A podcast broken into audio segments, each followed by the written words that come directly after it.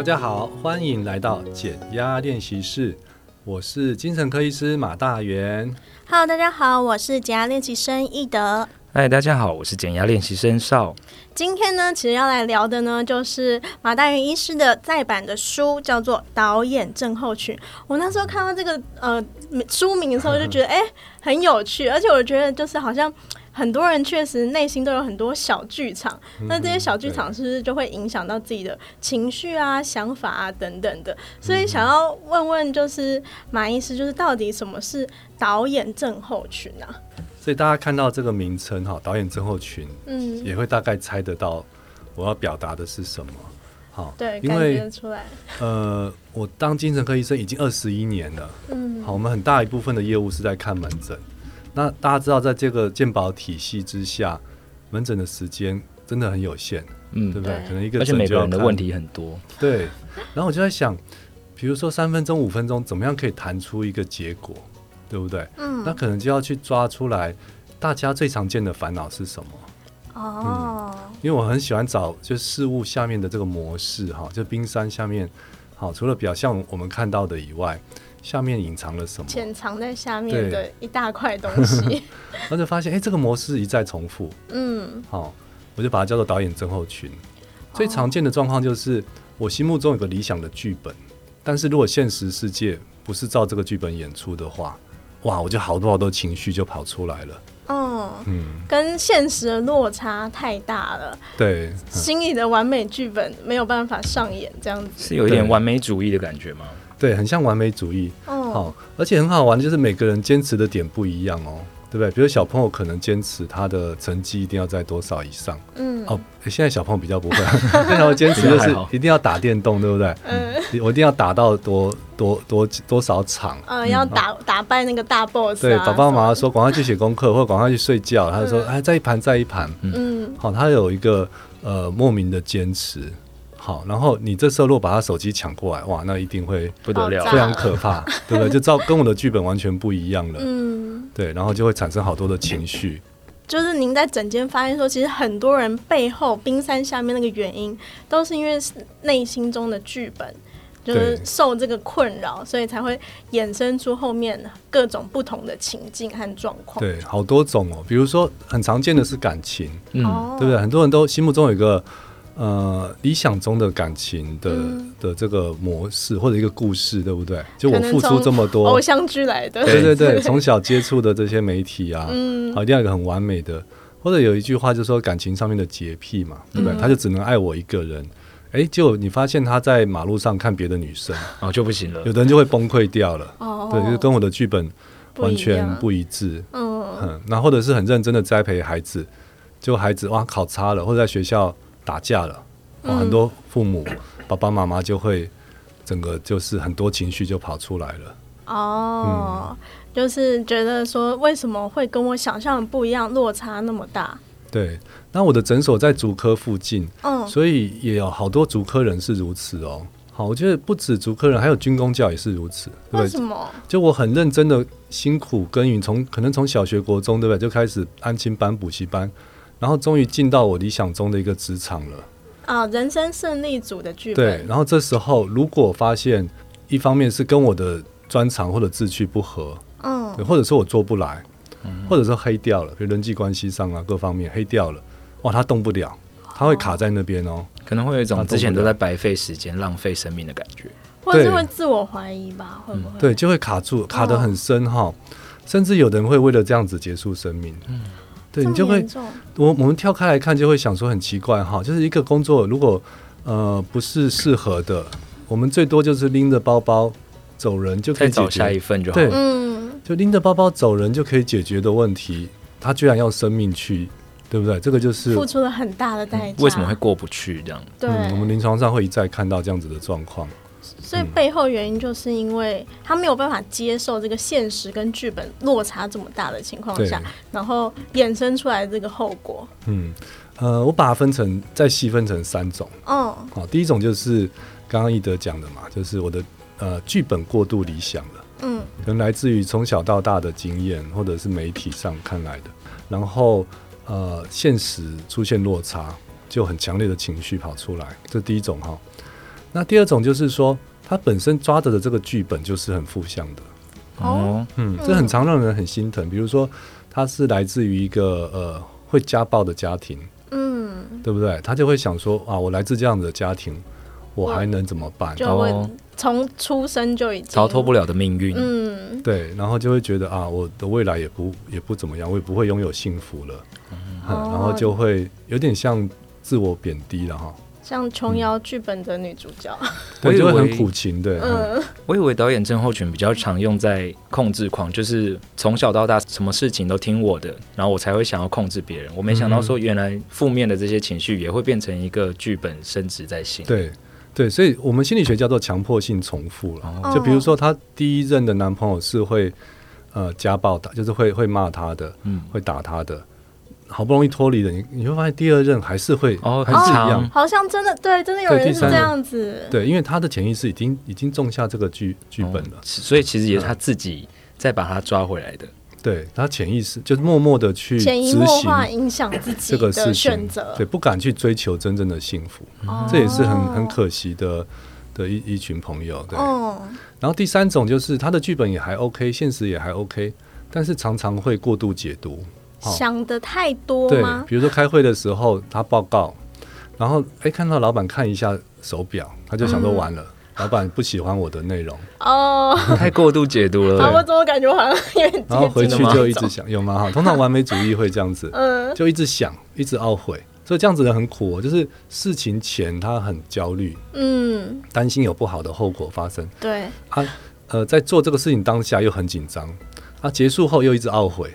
对，一直挑一些小地方，就一直想一想，晚上甚至就睡不着了，就必须找医生拿安眠药。嗯，这个也很常见。哦，我好像就是 偏向这种，对，这种哈，这样也不错了，也不错。通常都是很尽责的人，对不对？哦，然后可以把事情做得很好，代表你很敏锐啊。对啊，太太细细腻了，这样子。那这样子的话，那分这三种类型的话。所以每一种类型它出现的一些特特征或症状会是不一样的吗？还是都是类似的？呃，我觉得它的本质很类似，嗯，但是症状真的是各有不同。哦，好，套用到我们精神科的疾病，比如说失觉失调或者叫做精神分裂，嗯，然后他的这个剧本就会很夸张哦。比如说呃，国安局在监视我。哦好，甚至说这个外星人对不对？好，要绑架我，好，然后我我的隔壁呃，在我的冷气里面下毒。哦，那这个很严重哎，很严重，真的是电影等级的这种剧本。对，这个剧本就很很夸张，然后也是很根深蒂固。那还有一种更根深蒂固，我叫强迫症，嗯，对不对？就是比如手摸到哪里，他就觉得好脏，我一定要洗手，充满细菌啊、病毒啊，然后我一定会得病啊，或者我的孩子害到我的孩子。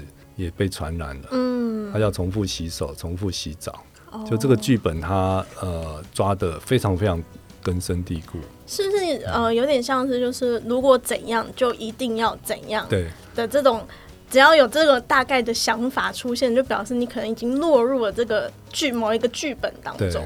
然后忧郁也是嘛，哦、对不对？就是说这个世界烂透了，或者说我的未来不抱不会有任何希望。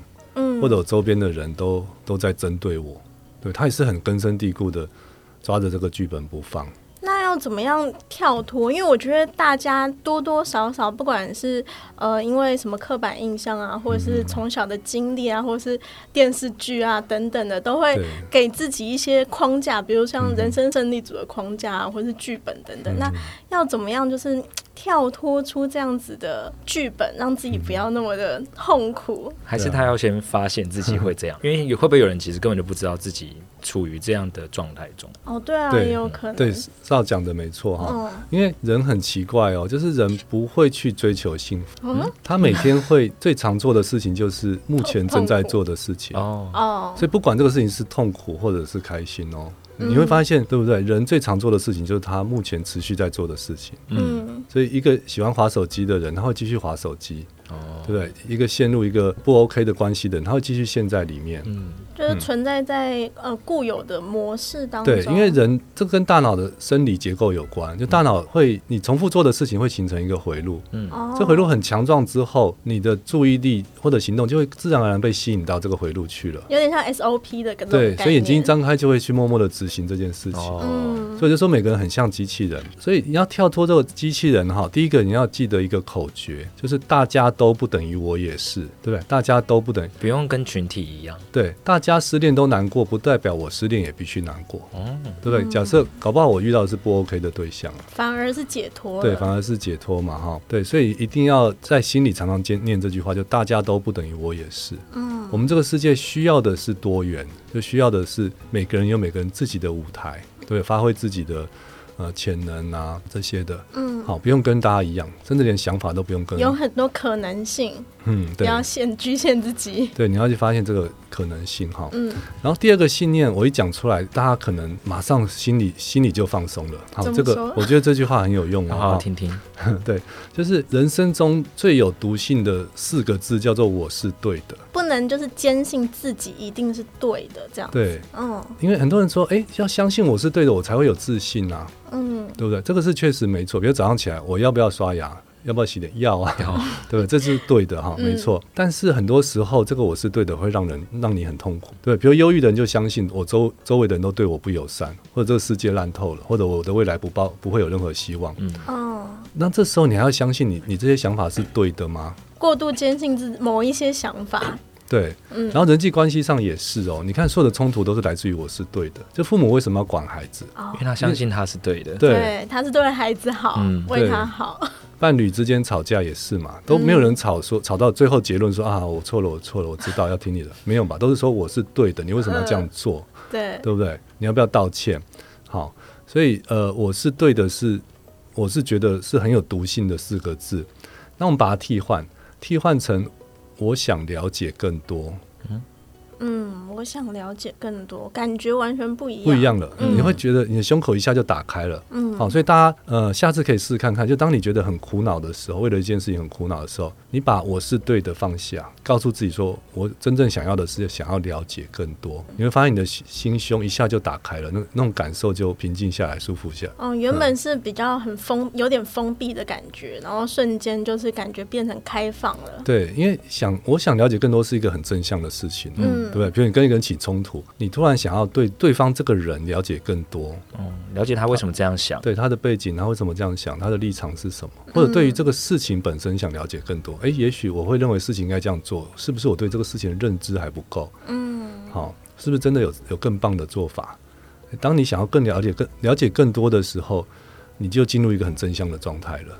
哦。嗯可是感觉很难 很难进入这个状态。如果在情绪当下，对对对，当下很困难，就是想要坚持自己的立场。嗯。对，所以平常就要养成习惯，去反复的提醒自己，提醒自己。好，就当自己一旦陷入一个烦恼啊或者困境的时候，你就告诉自己说：“哎，我不要这么确定我是对的。”嗯我换一个观点哈，就是我想对这个人这个事情了解更多。先从这个这一步这个念头开始着手，可能后、嗯、后续的发展就会很不一样。对，书里面还有提到一个很具体的做法，嗯，我把它叫做超然的我。我觉得现在人超脱了，很玄妙哈。现在的年轻人应该很容易上手，就很像我们在打那个 RPG 的游戏，对不对？嗯、就你会看到个游戏的主角在那边跑来跑去，嗯，哦，那你是。隔着荧幕远远的全知的视角，对对对对对。嗯、书里面有个例子，就是你带着一只狗去公园，这个狗很躁动，一直想要挣脱那个那个狗绳，然后到了公园，你看这个环境 OK 哈，就把它呃这个放掉，放掉，把它放掉，哇，就冲出去一直玩啊，追逐啊，对不对？嗯。然后玩得很开心，那你只是坐在公园的长椅上面，很平静的看着这一切，嗯嗯。好，然后狗玩累了，你就回来，你就问他说，哎。OK 了吗？啊，不够不够，你再去玩。好的，然后下一次再回来。OK 了吗？好，就把绳子再牵回去，它就乖乖的陪你回家了。嗯，好，那个狗就是我们的大脑，它很躁动，它会给你造制造状况，给你制造不必要的焦虑、嗯、不必要的忧郁。那有一个超然的你，是可以坐在长椅上，很平静的看着这一切。好难哦。对对，我也觉得大脑正在躁动的时候，我们反而要冷静的跟他说：“好了吗？你现在可以了吗？”对，就是先让他有一个区隔，呃，发泄一下之后，对，就是等于放手让他去想他所想的，好，嗯、然后我们是很平静的在旁边看着这一切，有一个超然的我哈。其实我觉得大家平常也在做这个事情的，比如有时候你烦恼一件事情，你会跳出来，就是从哎正面想一想啊，反面想一想，哦，对不对？就每个人都具备这个能力，只是说在当下啦，确实就在当下，你要提醒自己说，哎，停停停停，我先跳出来，就真正烦恼的、真正受苦的不是我。嗯，不是我，是我的大脑。然后现现在大脑，呃，他很不舒服。好，那我就静静的看着他，看着他，等到他平静下来之后，然后再来看下一步是什么。哦，嗯、感觉要做到这么理性，嗯、感觉需要一段时间的练习。对。对一般的研究是说，十五分钟内，再大的情绪都会平静下来哦。哦，如果你用这个模式的话，嗯，好，十五分钟内就原本不管是很强烈的焦虑，甚至是恐慌，甚至很强烈的忧郁，哈，强烈的愤怒，哈，嗯，都会平静下来。所以就是放任它去发展，然后我们在旁边旁观这一切，旁观。然后你可以这时候可以做一些放松技巧，嗯，就慢慢的深呼吸啊。嗯，或者其实你根本在做别的事情，比如说你根本就是在淋浴，嗯，对不对？在喝水或者在散步，然后让你的就是放手，让你的大脑这只嗯狂傲不驯的狗去跑啊跑啊冲啊闹啊这样子。这个方法要反复练习啦，不要说一次两次失败就是阿马医师讲的没有用。嗯，这感觉需要很长一段时间，也不一定要从负面情绪开始啊。对，嗯，可以从一般的小小的烦恼开始，慢慢练习到。大的烦恼啊，或者焦虑等等的情境或状况下面，嗯、可能会比较容易入手这样子。嗯、对啊，我讲一个例子哦，给大家增加一下信心嘛。比如说你走在路上，有个人蹦撞你一下，嗯，对不对？然后也没有道歉，没有回头，哇，火冒三丈，那个情绪马上就来了。对、嗯。但你一转头一看，哎、欸，原来是一位盲人。哦，那个情绪又不见了，是，对不对？就是提醒大家，就是我们都有对情绪都有收放自如的能力。嗯，哦，哦，你不要一直催眠说我做不到，一直催眠说啊那个当下我不行，我没办法那么冷静。不会，你只要愿意的话，你就可以做到啊。成功一两次就会越来越有信心。好，赶快大家赶快好好的练习一下，嗯把这个方法记起来。那这样子的话，刚刚是比较针对是自己。的部分嘛，那如果是觉得，比如说身边的亲朋好友觉得说，哎呀，我觉得他就是因为导演症候群，所以才这样子啊，那这样子要怎么办啊？有没有办法可以帮助他？对，书上就有说这件事情哈，就是我们很常去会看到别人的问题，嗯，然后就啊，这个人需要改变。像我每次去演讲，很多人就说啊，那个谁谁最该听，对不对？对所以，呃，我的书里面是这样讲，就是我们先放下想要改变别人的那个意念。你一想要改变别人，你就变得理直气壮，也会变成我是对的，对，就变成我是对，啊，对对对，少讲的很棒哈，嗯。就越落入原来的那个那个导演症候群了，嗯，好，变成我是导演，我是对的。啊，你应该如何如何改变，你要听我的，对，这个在亲子关系还有伴侣关系上最容易，最容易因为这样子就让那个冲突对立越来越高，或者把对方越推越远。而且讲的那一方会觉得说：“哎、嗯。欸，我看了书，我懂得比你多啊，嗯、所以你应该要听我的，我是为你好。”对，听得更不爽。对，所以前面还是可以做这件事情，就是我想了解更多。嗯，好，就是说现在发生什么了？你的内在感受是什么？嗯，你的想法是什么？你为什么那么气？然后不管对方讲什么，你都只是接说好，谢谢你跟我分享，这样我就跟我就可以了解更多了。然后你会发现双方的关系马上就就平静下来了。哦，对，然后因为这个平静，或者说因为这个关系上的增进，哈，你才有可能去影响他，改变他。所以就是应该说要从自己做起，是吗？对，心理师在做治疗也是如此。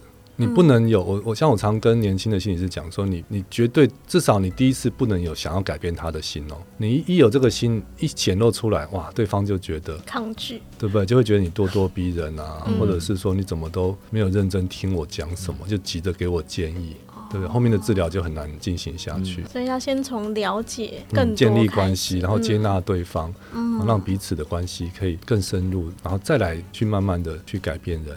所以其实还是要先从自己开始练习起，然后呢，嗯、再从透过自己的改变来潜移默化的影响他人。对，就是呃，我们自己要成为一个一股稳定的力量。嗯，所以为什么很多心理治疗者他自己慢慢的也要去学习像正念这些？就你坐在那边，你散发出来磁场就是很平静、很稳固，而且是那种非常非常高度接纳的。那我有点好奇，因为像我本身就是有点像第三个剧本嘛，就是很容易焦虑，然后很容易想太多，然后很让小剧场。无限的延伸放大的这种感觉，然后感觉是一直在自己困扰自己的这种感觉。嗯、那这样子的话，除了像刚刚医师讲的的方法之外，还有哪一些就是 练习可以做吗？小的技巧很多，嗯，像我常鼓励大家做清单，做清单，因为我们大脑它的运作模式是，只要有几件事情它就会卡住。哦，它不能一心多用。比如说周末要去卖场买五件东西，然后你想说这么简单的事情我脑袋记就好了，嗯、那完了你的大。大脑就啊，我常常忘记哎，增加了很多负荷。对，就是因为害怕忘记，所以大脑要反复提醒，就好像心里有某件事情，嗯。一直梗在那边，对不对？你不如说把大脑清空，让大脑可以下班。所以你要当一个好老板，就是大脑是你的员工嘛，你要当个好老板，你随时都让他，哎，你休息一个半小时，你休息个一小时，嗯，就是把大脑中的东西倒出来，倒到一张纸上面，或者现在手机也很方便，嗯。你就把它写下，一二三四五，然后做完就杠掉，做完就杠掉，就会很很有成就感。不要单凭自己相信自己的脑。对，一般人年轻的时候可以用这个方式，像我，我叫我的孩子去用 schedule 啊，嗯、去做清单，他们都不愿意，嗯、因为他们都觉得他大脑都什么都记得。嗯、但确实，我的观察到了二三十岁以后。你如果不做这个事情哈，没错，你就发现很苦，对不对？几件事情就可以把我们卡住。对对，嗯，然后会一直想着，哎，我是什么事情忘记了？而且越想反而越忘。对，像过年嘛，很多很多妈妈就会觉得哇，压力好大。对，那你叫她拿一张 A4 纸写，可能写不到一半就写完，其实也还好，也就是这些事情而已。哦，不要自己困扰自己，就要当个好老板了。嗯，啊，对自己的大脑好一点，随时给他放假，给他休息，不要让他一直空转这样子。善用手边的工具帮他。嗯，所以就是做了清单之后，大脑就会比较没有那么忙碌。对，比较能够可以放松，可以放松。然后我觉得大脑很像你把它带到个健身房，嗯，对不对？有这种让它放松的方法，像马杀鸡一样，它也有给它挑战的方法。书里面也有讲，叫做饱和法，哦，对不对？我觉得很有趣。